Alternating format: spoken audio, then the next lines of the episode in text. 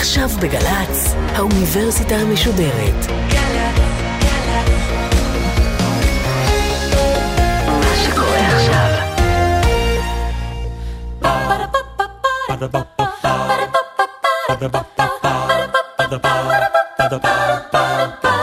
האוניברסיטה המשודרת מציגה מבוא ל עם קובי מידן, והסמסטר פמיניזם עכשיו, והפעם שיחה עם הדוקטור רונית עיר שי, מרצה בתוכנית ללימודי מגדר באוניברסיטת בר אילן ועמיתת מחקר במכון הרטמן בירושלים על פמיניזם דתי. עורכת ראשית מאיה גאייר.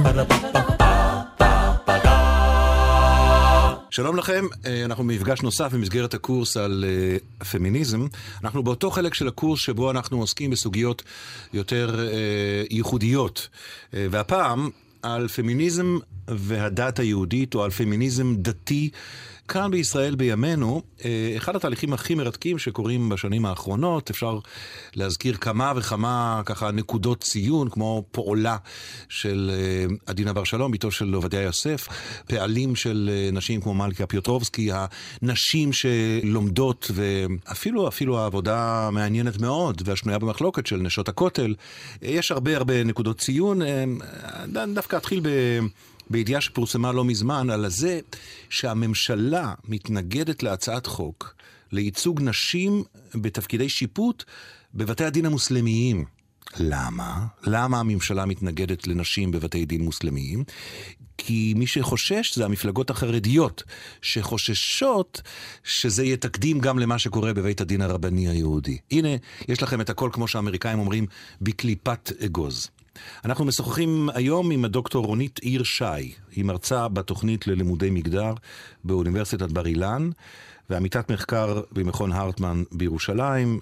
אלה נושאי המחקר שלה. שלום לך. שלום וברכה, ערב טוב קובי. ערב טוב. אני רוצה לשאול אותך קודם כל את השאלה העקרונית, אפרופו הידיעה הזאת ואפרופו תחום המחקר שלך. האם בכלל אפשרי פמיניזם דתי והאם אין זה אוקסימורון? כלומר, ביטוי שמכיל בתוכו את הסתירתו. האמת שזו שאלה לא פשוטה בכלל. יש רבים וטובים שחושבים שפמיניזם דתי זה אוקסימורון חסר פשר. ובעצם כל המאמץ של הפמיניזם הדתי זה לשכנע אותנו שזה לא כך. אבל למה בעצם אנשים חושבים שזה אוקסימורון חסר פשר? זאת אומרת, הבעיה כבר טמונה בשאלה. אנשים חושבים שזה אוקסימורון חסר פשר מפני שיש להם תפיסה מאוד מסוימת של מה זה עולם דתי. Mm-hmm.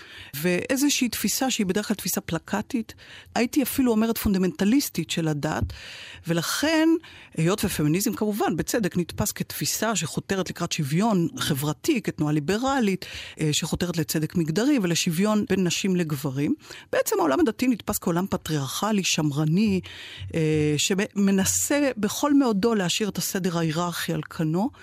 אה, ולכן אנשים אה, מבינים ש, שזה לא אפשרי. עכשיו, הפמיניזם הדתי מבין שנוצר פער לכאורה בלתי נסבל בין מעמדן של נשים בעולם ה-so called חילוני ליברלי, הן יכולות ללמוד, יכולות להתפתח, יכולות לעשות כל מה שהן רוצות. ובעולם הדתי עדיין אה, שוליותן היא, היא די ברורה, ואנחנו מן הסתם אחר כך אה, נרחיב בדברים האלה. פער הזה הפמיניזם הדתי מנסה לתת דין וחשבון. אבל יש מי שמרוויח בהצגה של העולם הדתי כפטריארכלי וכשמרני וכולי. כי יש מי שיאמרו בעולם הדתי, תשמעו, אם אתן דתיות באמת, אני שמה דגש על באמת, אז אם זה מה שהאלוהים רוצה, ואם זה סדר העולם, שהוא יצר וציווה עליו בהלכה כפי שהתפתחה במהלך הדורות. אז take it or leave it, זאת אומרת, או שאם אתן דתיות באמת, תצייתו לזה, תצייתו לסדר העולם הזה, ואם לא, אז פשוט תעזבו. אבל ליצור פמיניזם דתי, לפי התפיסה הזאת, זה באמת אוקסימורון חסר פשר. ומה שמסתתר פה זה משהו הרבה הרבה יותר עמוק. ולכן הפמיניזם הוא, הדתי הוא בעצם נוגע לשאלות השורש, הבסיס של מה זה להיות בן אדם דתי. כי בעצם מה אומרים לנו? אומרים לנו, אם אתם אנשים באמת דתיים, אז תראו, יש פרשנות מיינסטרימית, הגמונית, בכל מיני תמות של העולם הדתי. Mm-hmm. והעניין הוא לציית.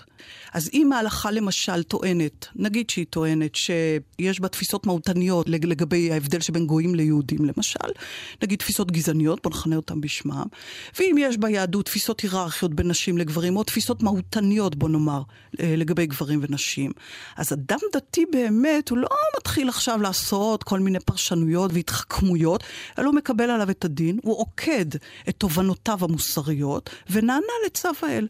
ולכן, יש הרבה אנשים שחושבים, אם אתן דתיות באמת, לא יעלה על הדעת שאתן אה, תהיינה גם פמיניסטיות. אני אשאר רגע כאן. זה טיעון חזק מאוד uh, uh, שאת מביאה. אם אתם כאנשים דתיים, את אומרת, כן. לא מקבלים... למשל, גישות גזעניות שיש ביהדות מחמת השנים שבהן הן נוצרו, ומחמת המצב הגיאופוליטי השונה של העם היהודי בתקופה שבה הן נוצרו, נכון. לא עם בעצמאות מדינית, אלא עם מדוכא בגלויות, נכון. אז אם אתם מאווררים את התפיסות ההן, למה לעצור שם? נכון. ואני רוצה לשאול אותך, האם זה לא התפיסה של ההבדל המהותני בין גבר לאישה, היא לא יותר עמוקה אפילו מהתפיסה של ההבדל המהותני בין יהודי לגוי. ואתן לך כמה דוגמאות. אנחנו מדברים על שני תחומים. אחד של התפיסות התיאולוגיות, אם תרצי, או תפיסות העולם הבסיסיות, אלוהים הוא גבר. בתפיסה היהודית. כן. והאדם הראשון הוא יצירו של אלוהים, ממנו נוצרה האישה, לפחות לפי אחד מסיפורי בראשית. נכון. אז כבר נתת את התשובה, זה רק אחד מסיפורי okay. אוקיי. בראשית. אבל באופן בסיסי זה כן. המצב. אה, ודבר שני, לגבי הפרקטיקות, ההלכה וה, כן. ונושאי ההלכה, קובעי ההלכה, פוסקי ההלכה וכולי. האם זה לא, זה לא עמוק מדי, במובן הזה שאם אתה מאוורר את זה באמת ומביא לשוויונות, אתה מערער את היהדות האורתודוקסית כפי שאנחנו מכירים אותה, ערעור שהיא לא יכולה להתאושש ממנו. אוקיי, okay, אז בוא נאמר קודם, אנחנו מדברים פה הרי באמת על פמיניזם דתי אורתודוקסי. כי באמת, יש כמובן פמיניזם אה, רפורמי ופמיניזם קונסרבטיבי, אלא שהייתי אומרת כך, שהמקומות שהפמיניזם האורתודוקסי, המאבקים שהפמיניזם האורתודוקסי נמצא בהם היום, התנועות הרפורמיות והקונסרבטיביות עשו את זה נגיד לפני כמה עשרות שנים, ודאי התנועה הרפורמית, התנועה הקונסרבטיבית קצת אחרי. אז רק לשים את הדברים על השולחן אה, בהקשר הזה. עכשיו, אסור לנו לשכוח שהאורתודוקסיה היא אידיאולוגיה. היא אידיאולוגיה והיא תופעה חדשה בעולם היהודי האורתודוקסיה. כשהחתם סופר אמר חדש אסור מן התורה לפני נגיד 200 שנה, זה היה חידוש עצום, עצום בעצמו. כך שאם מבינים שהאורתודוקסיה היא אידיאולוגיה, אז אני מציעה בוא נדבר על הלכה באמת. ולא על אורתודוקסיה. כי במובן הזה הפמיניזם האורתודוקסי באמת קורא תגר על השמרנות האורתודוקסית המובנית באופנים כאלה שבסופו של דבר הטיעון יהיה שההלכה מעולם לא מנעה מחידושים, אה, מלהיכנס לתוך העולם הדתי. אז בהחלט יש פה אה, מאבק אידיאולוגי בקונספט של אורתודוקסיה, לא בסיפור ההלכתי, כי הפמיניזם האורתודוקסי מבקש לעשות את המאבק מבפנים, אחרת באמת אה, אין, אין, אין, אין פה סיפור, כן? ולמה הוא מתעקש לעשות את המאבק מבפנים? מפני שיש תחושה שההיצמדות לתוך המבנים ההלכתיים והכלים הפרשנים ההלכתיים בסופו של דבר שומרים על הזהות הזאת. עכשיו, לשאלתך לגבי אה, אם זה לא באמת אה, משהו עמוק יותר, תראה, היהדות, נשמת אפה זה הפרשנות. ואני יודעת שהרבה אנשים חושבים שיש מבני עומק שהם באמת הבסיס, המסד של, ה, של הדבר הזה. אבל אתה יודע, כשמתחילים להיכנס למקורות פנימה בצורה מאוד מאוד עמוקה, מגלים דברים מאוד מאוד מפתיעים. מגלים שסיפורים הגמוניים, שההלכה נגיד, או הממסד ההלכתי היום מנסה לשכנע אותנו שזה הסיפור ההלכתי ההגמוני, הנכון. אבל כשאתה מתחיל את תהליך הפירוק הזה, של הסיפור ההלכתי הזה, אתה מגלה דברים מאוד מפתיעים. אז בוא ניקח את עניין המהותנות למשל. אני בין אלה שסבורים שמהותנות היא מאוד בעייתית, ואני אומרת את זה ממש ב understatement, בלשון המעטה. כי היא באמת מונעת את חופש הבחירה, גם מגברים דרך אגב, לא רק מנשים, אבל בשם המהותנות פשוט דיכאו וממשיכים לדכא נשים. נסביר רק בצורה לא מדעית. ולא נורא מדויקת, שתפיסה מהותנית בהקשרים שבהם אנחנו מדברים עכשיו, גורסת שההבדלים, למשל, בין גברים ונשים, הם תוצאה... של הבדלים מובנים, אה, מולדים, מולדים נכון. ולא של חינוך, תרבות, נורמות וכו'. נכון. עכשיו, בוא ניקח לדוגמה את האיסור שהיה... אה, איסור אה, תקף בעולם היהודי על נשים ללמוד תורה עד ראשית המאה ה-20.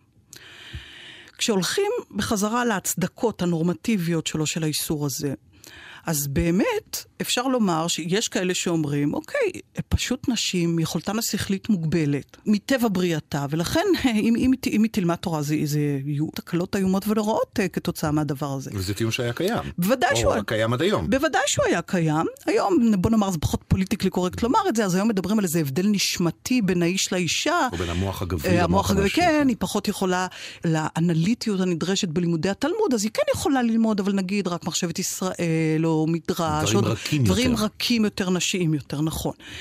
אבל אפילו אם תיקח את הרמב"ם לדוגמה, שלא, אני לא בטוחה שהוא היה, לא יודעת אם הוא היה אוהב נשים או לא, אבל אה, בכל אופן יש לנו uh, כמה וכמה מקורות שהתמונה היא לא מחמיאה באופן מיוחד, אבל אפילו הרמב"ם, כשהוא uh, בסופו של דבר מביא את ההלכה לכדי גיבושה בעניין הזה של uh, האיסור על נשים ללמוד תורה, כשמסתכלים על איך הוא בונה את ההלכה הזאת, אז הוא אומר, הוא פותח באמירה, אישה שלמדה תורה, יש לה שכר. אבל רק אחר כך ציוו חכמים שלא, ת, שלא ילמד אדם את ביתו תורה, תורה שבכתב כן, תורה שבעל פה לא, וכולי וכולי, ובמקום אחר, בהלכות תשובה בכלל, הוא כותב, עד שתרבה דעתן ויתחכמו חוכמה יתרה. במילים אחרות, מה הוא חשב?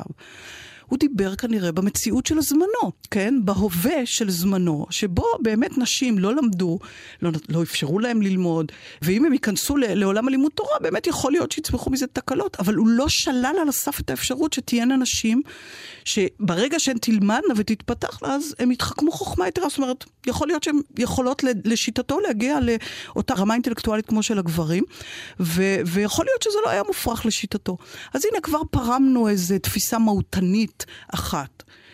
אה, אפשר, בכלל לפי דעתי, ככל שאנחנו אה, הולכים אחורה לחז"ל, למקומות שבהם נוצרו והתגבשו התפיסות, אני חושבת שאנחנו יכולים הרבה יותר לפרק את התפיסות המהותניות, או להראות שלא כולם לכל הפחות חשבו כך, או שזה לא הכרחי לכל הפחות לחשוב כך. אני לא אומרת שלא היו כאלה שבוודאי חשבו כך, ויש תפיסות בעייתיות מאוד לגבי נשים. הייתי מציע ניסוח קצת אחר, תגידי כן. אם אני אני חוטא לאמת, כפי שאת רואה אותה. את אומרת, לא כולם חשבו כך, אבל הרוב חשבו כך. יכול להיות, אוקיי. יכול להיות. אבל מה שאני רוצה לומר זה שיש לי תחושה שיש הגברת ווליום מטורפת במאה ה-20. זאת אומרת, כבר זה לא פוליטיקלי קורקט לומר, טוב, יכולתן השכלית היא נמוכה יותר. הרי זה ברור שלא, מפני שהן כבר השתלבו, הן כבר שופטות, הן כלכלניות, הן מנתחות, הן אה, מורות, הן הכל. אז מה תגיד? שרק תלמוד הן לא יכולות ללמוד, ופסקי דין הן כן יכולות לקרוא. אז, אז המהותנות עוברת לאפיקים אחרים.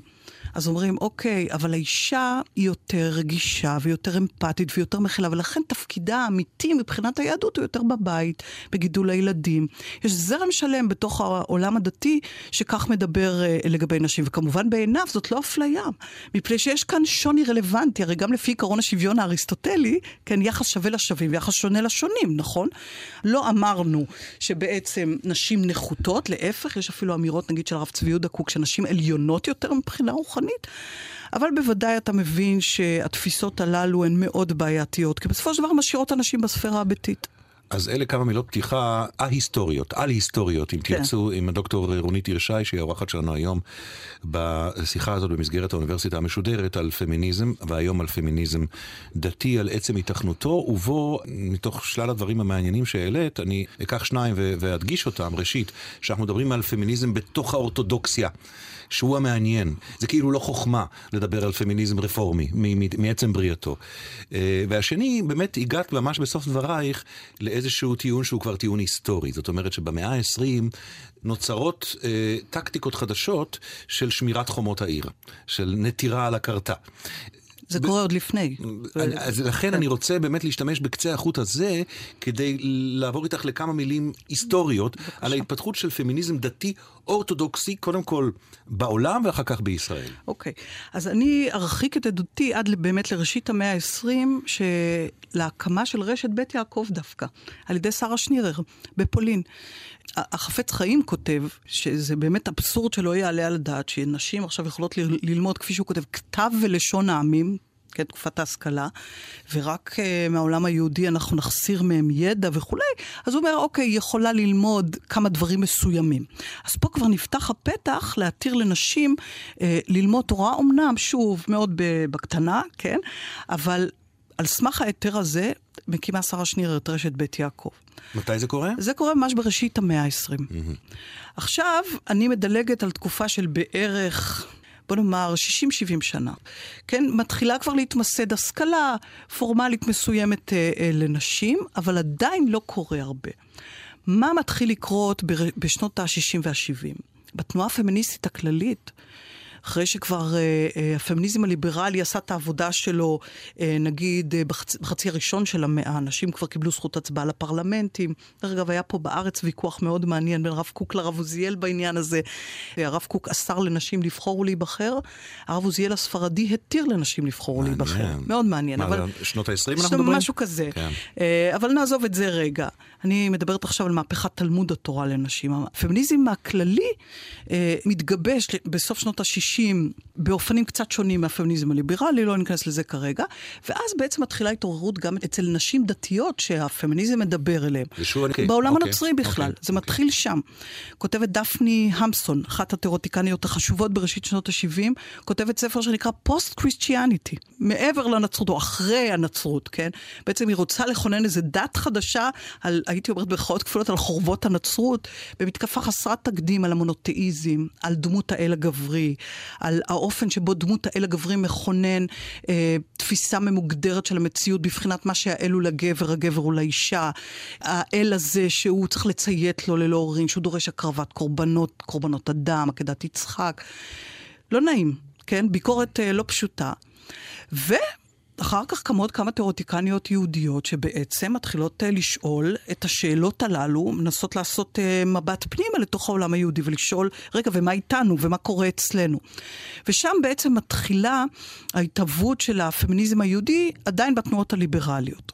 במקביל, בארץ כאן אה, מתחילה מהפכת תלמוד התורה לנשים. כבר בשנות ה-60 וה-70 קמה מדרשת ברוונדר בירושלים, ששם נשים כבר לומדות תלמוד, לומדות... אה, ארון הספרים היהודי בכל אופן נפתח בפניהם קצת, קצת יותר, כי בוא נאמר, אה, בעולם הדתי, בנים בתיכונים דתיים או בישיבות תיכוניות לומדים תלמוד, עושים חמש יחידות בגרות, בנות לומדות תושבע, כן? הן לא לומדות תלמוד, לא באופן מסודר לכל הפחות, למעט כמה בתי ספר של הקיבוץ הדתי, ובית ספר פלך בירושלים, שכמעט מראשית ימיו, לא, לא מראשיתה ממש, ברגע שאליס שלוי נכנסה לשם, חרט על דגלו באמת שוויון לנשים, והוא באמת, הייתי אומרת, אחד מבתי הספר הפמיניסטיים הדתיים הראשונים.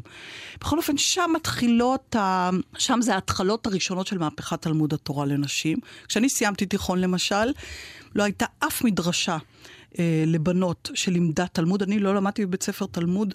פה ושם דפי מקורות, פה ושם בבני עקיבא, ככה קצת, אה, אתה יודע. אה, נגיעות פה ושם, אבל על לא- לא הסדר. תלמוד שיטתי. לא שיטתי, לא יכולה להגיד לך שידעתי בדיוק איפה למצוא את רש"י ותוספות על הדף. בוודאי שלא עיסוק בראשוני ואחרוני וכל ספרות ההלכה, בוודאי שלא.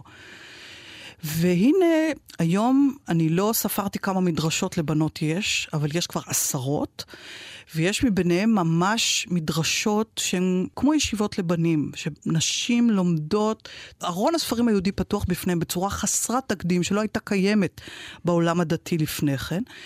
ולא רק שיש מהפכה אדירה בתחום הזה, אלא כמובן שידע הוא כוח, וכבר מתחילים להיווצר המסלולים של נשים כפוסקות הלכה. אז זה התחיל בקטנה לפני כן, כן, יועצות הלכה בענייני נידה, בתחומים אינטימיים, אבל היום כבר יש לנו כמה וכמה בוגרות שהן אה, הוסמכו לפסיקת הלכה. נשים במדרשת לינדנבאום, בבית מורשה, במקומות אחרים, שכבר אה, ממש לומדות לפסוק הלכה. עכשיו, המהפכה הזאת של תלמוד תורה היא מהפכה של ידע. ומי שהשלה את עצמו בעולם הדתי, שהמהפכה הזאת של הידע יכולה להישאר רק בתחום הידע, והיא לא תחלחל לתחומים האחרים, הוא, הוא טועה. ההיסטוריה מראה שהוא טועה, מפני שבסופו של דבר, ברגע שנשים מקבלות, זאת אומרת, נשים כבר יודעות להסתכל על דף תלמוד ישר ולא הפוך, וכבר מבינות בתהליכים ובמנגנונים של הפרשנות ושל פסיקת ההלכה, אז uh, השמיים הם הגבול עכשיו. קודם כל, בחורה אה, צעירה שגומרת תיכון היום, כן. אה, בת 18, ורוצה ללמוד אה, תלמוד אה, בישיבה, או במשמעת ישיבתית? בוודאי. יש לה אופציות? הרבה אופציות. יש בתוכם חלוקה פנימית אחרת. חלוקה, בוא נאמר, למדרשות, אני אכנה אותן יותר חרד"ליות, יותר שייכות לזרם החרדי-לאומי, במובן הזה ששם ילמדו יותר מחשבת ישראל, יותר אמונה, מה שקראת קודם סוגיות רכות, והמדרשות היותר הארדקור, שילכו לכיוון של הלכה, של תלמוד וכולי וכולי. נדמה לי, אני כך מתרשם, אבל אה, לא בטוח שאני צודק, שבחלוקה הזאת המעניינת בפני עצמה בין היהדות הדתית-לאומית אה, לבין היהדות החרדית, אז דיברת הרבה על היהדות הדתית הלאומית, אה, שבמובן הזה היא יותר פתוחה למודרנה, כמובן, מהיהדות החרדית. כן. ונדמה לי שהמסלול. שניתן לקרוא לו פמיניסטי בתוך הקהילה החרדית, הולך דווקא דרך לימוד מקצועות חילוניים. להבדיל ממה, מהמסלול שאת תיארת עכשיו. זאת אומרת, בואו נשתלט על הידע התוך-יהודי, שם מכיוון שזה קשה מדי או מנוגד מדי לערכי הליבה, ומכיוון שנשים מראש אמורות לפרנס, אז יש מין רכיבה על האפשרות הזאת כדי, שוב, אני מזכיר את פועלה של, של הרבנית עדינה נכון. בר שלום, נשים אולי לא ילמדו הלכה ו- ותלמוד כגברים, אבל יצברו כוח דרך מקצועות חילוניים ולימודים אקדמיים. ללא כל ספק. אה, מה שקורה היום בעולם החרדי הוא גם לא פחות ממהפכה. אה, היות והגברים לומדים תורה, נשים חרדיות משכילות הרבה יותר מגברים חרדים, משכילות בעולמן בברכות חילוני, לא השכלה תורנית.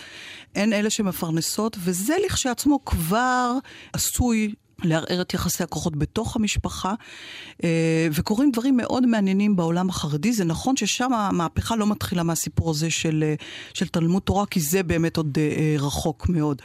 אבל אם, אם ברשותך אני רוצה לחזור רגע למהפכה בתוך העולם הדתי, אז הייתי אומרת כך שהפמיניזם הדתי בראשיתו עסק בביקורת בכמה וכמה רמות על העולם הדתי. הביקורת, נגיד ברמת הנרטיב, אני אכנה אותה קודם, עסקה בדימוייו של האל, והאופן שבו הוא ממגדר את התפיסות שלנו במציאות. הביקורת על דמותן של נשים כפי שהיא עולה מן המקורות, הדמות המאוד בעייתית לפעמים, טקסטים שלפעמים, אני לא רוצה להקצין במילותיי, אבל יש כמה טקסטים שהם ללא ספק נגועים בשנאת נשים, עד כדי כך. אה, האופן שבו מובנית האישה כחומר והגבר כצורה, והאופן שבו האישה נשארת תמיד בתחום הביתי, אה, ולכן מעמדה נשאר שולי בריטואלים וב, ובחיים הדתיים. וכמובן, אם נלך לעולם ההלכתי, אז כאן הביקורות הן אפילו יותר חמורות, כן? כל הסיפור של אה, דיני נישואים וגירושים, והעוולות הקשות אה, של חוסר הסימטריה אה, אה, בין נשים לגברים כאן יוצר כשבאים לפרק את הנישואים, כן? ולמרות שכאן להלכה יש באמת הרבה תרופות, הבעיה הגדולה היא שבתי הדין הרבניים נמנעים ליישם אותם, אבל אולי על זה נדבר אחר כך. אני רוצה לומר עוד כמה דברים לגבי הביקורות ברמה, ברמה ההלכתית. האיסור על נשים ללמוד תורה מנע מהם בפועל, בעצם כשחושבים על זה לעומק, להשתתף בכינון המורשת התרבותית שלהם. יש אחת הפמיניסטיות בראשית שנות ה-80 האמריקאיות, אה, הפמיניסטיות היהודיות, כתבה על זה שזה ממש שואה שקטה. זאת אומרת, 50 אחוז מהקולות הנשיים בעצם נמנעו מעולם היצירה התורני, הדתי, הרוחני, אה, על שלל אה, עיסוקיו ו- וגווניו. כך שזה לא ביקורת פשוטה בכלל הדבר הזה. עכשיו, הייתי אומרת אה, עוד משהו כאן. הביקורת הפמיניסטית מסבה את תשומת ליבנו לגבריותו של הקורפוס. לגבריותו של הקורפוס ההלכתי במובן הזה שרק גברים ייצרו אותו, כתבו אותו. עכשיו, גם אם אה, אני אה, לגמרי מאמינה באינטגריטי שלהם ו- וכולי, אבל עדיין הם הביאו לקורפוס הזה את ניסיון חייהם הגברי. Mm-hmm. ואין שום ספק שזה מאוד מאוד בעייתי. בעולם המשפט אנחנו כבר לא מוכנים לקבל את הדבר הזה. ואין לי שום ספק, דרך אגב, שגם בעולם ההלכתי העסק הזה כבר, זאת אומרת, הרכבת כבר יצאה מהתחנה לתיקון, לתיקון המצב הזה. אה, ולא רק גבריותו של הקורפוס, הביקורת הפמיניסטית מסיבה את תשומת הלב לאופן שבו הובנה הגוף הנשי, המיניות הנשית. שאלות של פריון, של מיניות, של uh, נידה, כל הסיפור של הלכות צניעות, איך המבט הגברי מכונן בעצם את הגוף הנשי כגוף בעייתי שצריך להסדיר אותו, כן? אז, אז יש הרבה, הרבה מאוד כתיבה בנושאים האלה. כמובן שהביקורת הפמיניסטית מפנה את תשומת הלב לכך שמוסד המשפחה על פי התפיסות הללו, צריך להיות אה, אה, בנוי על מציאותה המתמדת והעיקרית אפילו, הייתי אומרת, של האישה אה, בהקשר הזה. וכ... וביקורת נוספת שהייתי רוצה להזכיר בהקשר הזה, זה קיבוע הסדר ההטרונורמטיבי. האיסור החד משמעי המוחלט על אה, הומוסקסואליות ולסביות וכל מגוון הלהט"ב, שהיום נמצא אה, אה, בחזית, אה, הייתי אומרת, הכתיבה הפמיניסטית באופן כללי, אה, פה לכאורה, לא לכאורה אפילו, העולם הדתי, אה, כאילו האיסור הוא, הוא ממש מפורש. וגם שם רואים התחלות או, של בדיוק. אנשים, ונש... גברים ונשים, לגמרי. שאומרים אנחנו רוצים לשמר על כל חלקי הזהות שלנו. הדתיות בדיוק. האורתודוקסית וה... והזהות המינית הלהט"בית שלנו. בדיוק, וזה העניין פה לפי דעתי המאוד משמעותי, כי יש הרבה אנשים שאומרים...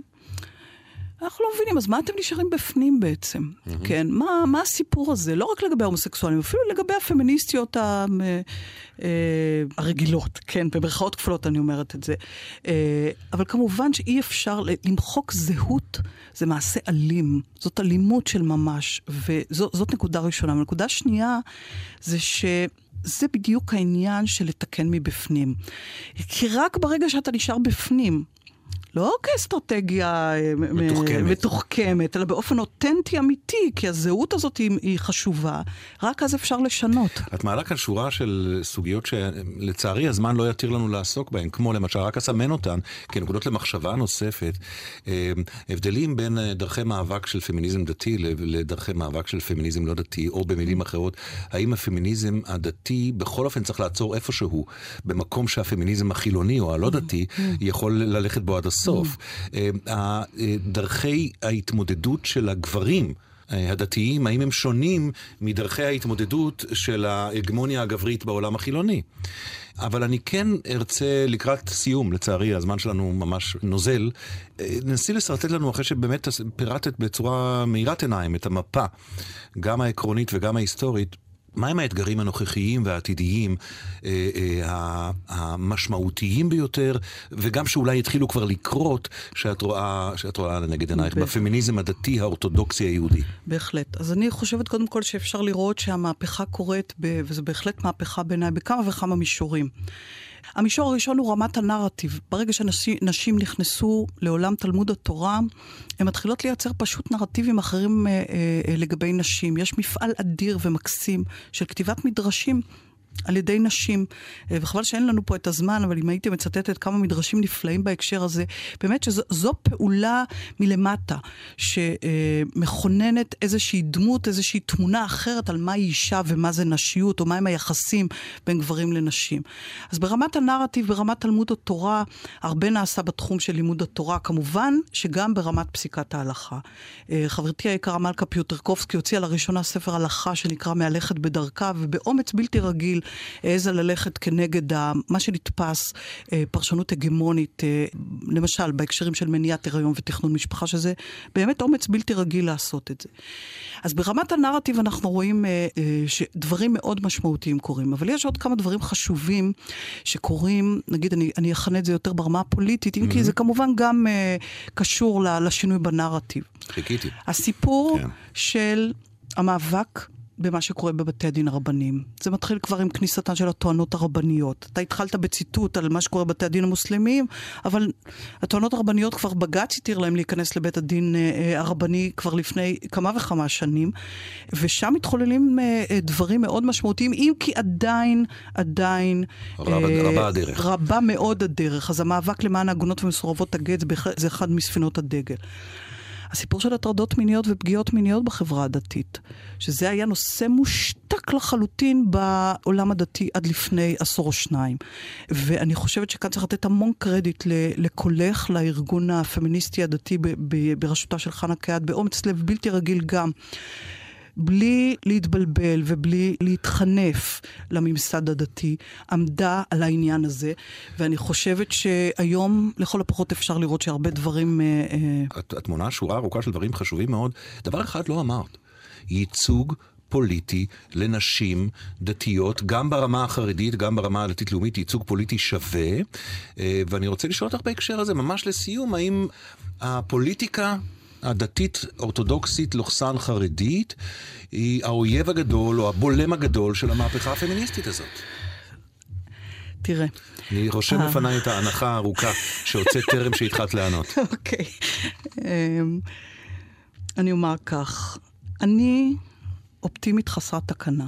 ואני מאמינה שאי אפשר לבלום את המהפכה הזאת. אמנם יש חסמים לא פשוטים, חסמים תיאולוגיים, חסמים הלכתיים, חסמים פוליטיים, אבל את המהפכה הזאת כבר אי אפשר לעצור. איך נראית הפוליטיקה שלנו בכלל, ברמה הארצית, לא רק בהקשר הדתי, כולנו יודעים. הפוליטיקה הדתית לא נראית הרבה יותר טוב בהקשר הזה, ודי לחכימה. דוקטור רונית הירשי, תודה רבה לך על השיחה המרתקת הזאת. אני מודה לך מאוד, קובי, תודה. Ba-da-ba-ba-ba.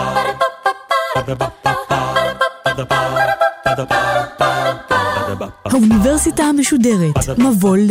קובי מידן שוחח עם הדוקטור רונית עיר שי, מרצה בתוכנית ללימודי מגדר באוניברסיטת בר אילן ועמיתת מחקר במכון הרטמן בירושלים על פמיניזם דתי. עורכת ומפיקה מיקה נחטיילר, מפיקה ראשית אביגיל קוש, מנהלת תוכן מאיה להט קרמן. האוניברסיטה המשודרת, בכל זמן שתרצו, באתר וביישומון של גל"צ וגם בדף הפייסבוק של האוניברסיטה המשודרת.